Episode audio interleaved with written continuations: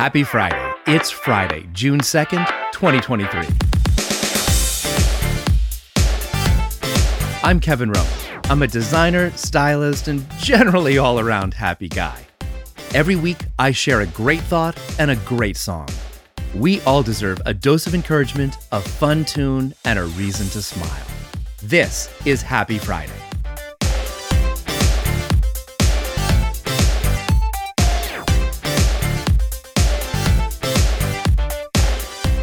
Happy Friday, happy June, happy Pride Month. Take a deep breath. We've got a lot of history to cover, but it'll be worth it in the end.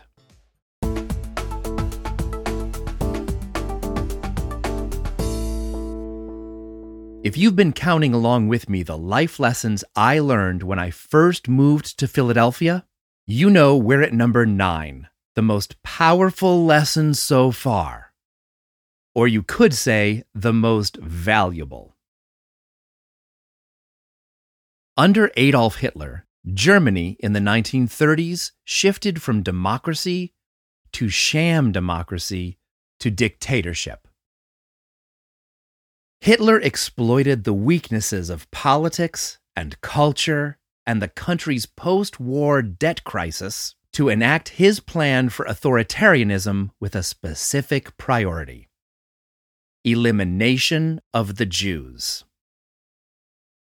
But to eliminate someone, you need to silence them. You need to make them invisible. In 1933, Jews began to be excluded from public life.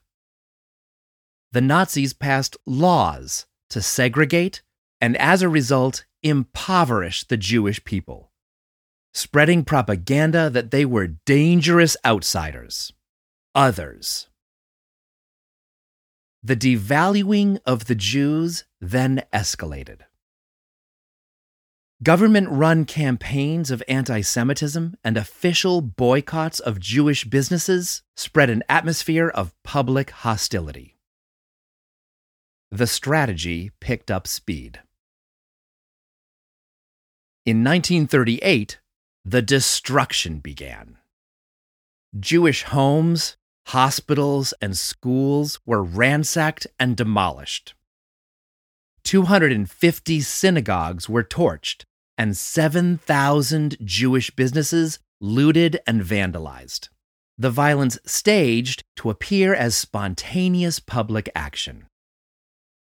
30,000 Jewish men were arrested and thrown into concentration camps.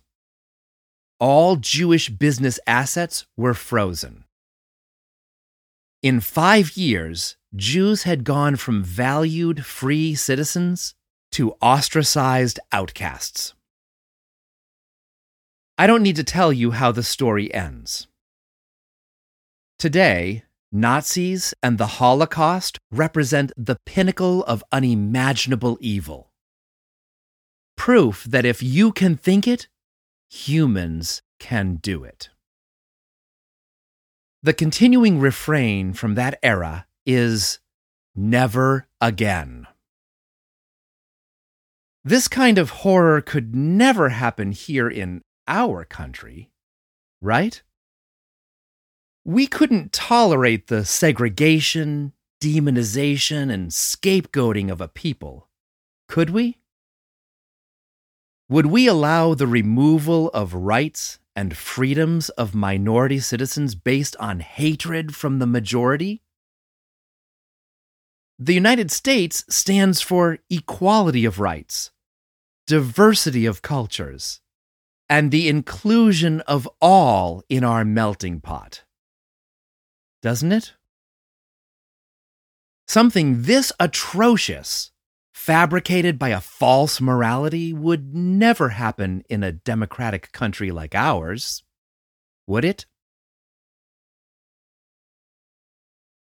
After creating a network of informants, the Nazis advanced to eliminating homosexuals from existence.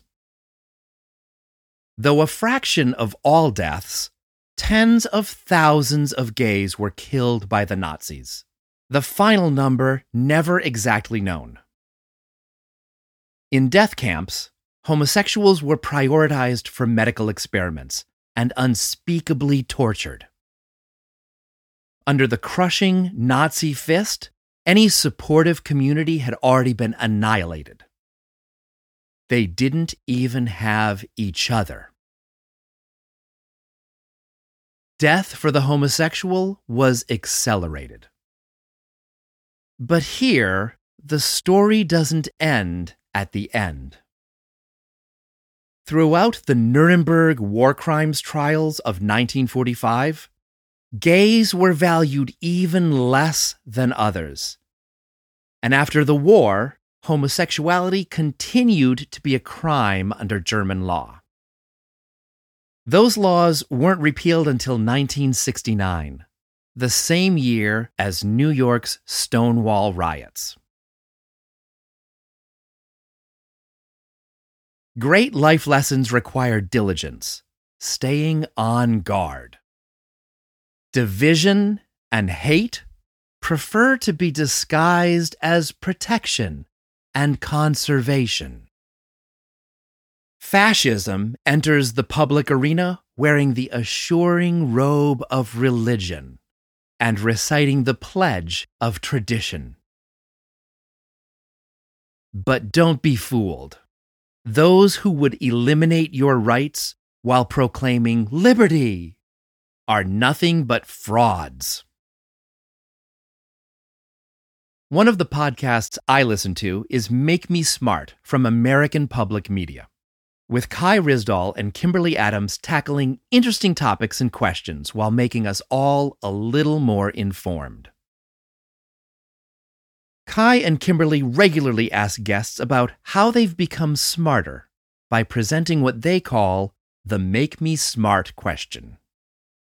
I mentioned this last year on my Pride episode, but since it's from my original Philadelphia Stories series, it's worth repeating. What is something you thought you knew that you later found out you were wrong about? I thought I knew who loved me. I was wrong. Everyone wants to be loved. It's the one universal desire.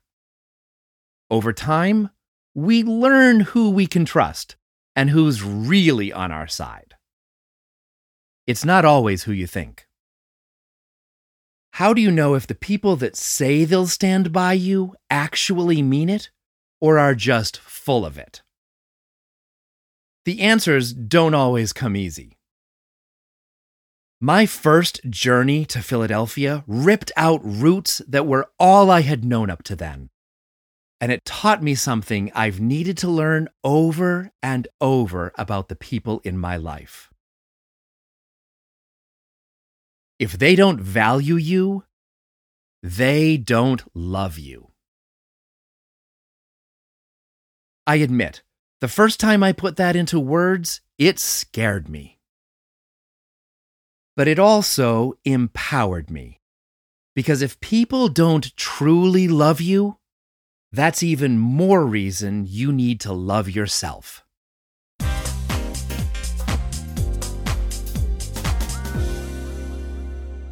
Every happy home isn't built on solid ground. Some are built on illusions and pretension. That's how it is with love, too.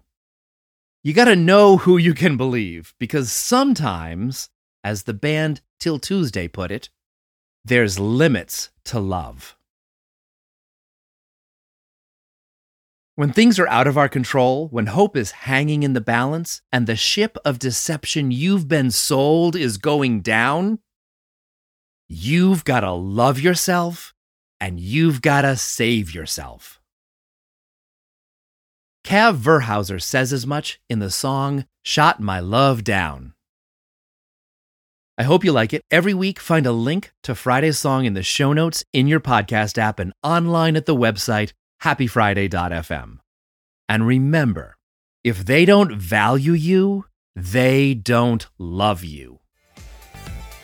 Thanks so much for listening. If you need a pick me up after today's episode and you don't already follow Happy Friday, Pay attention to this weekend's Instagram stories inspired by the season of summer travel and catch a glimpse of some of the real life locations behind the lessons of my Philadelphia stories. Connect with me online and follow on Instagram at happyfriday.fm. Now go have a happy Friday.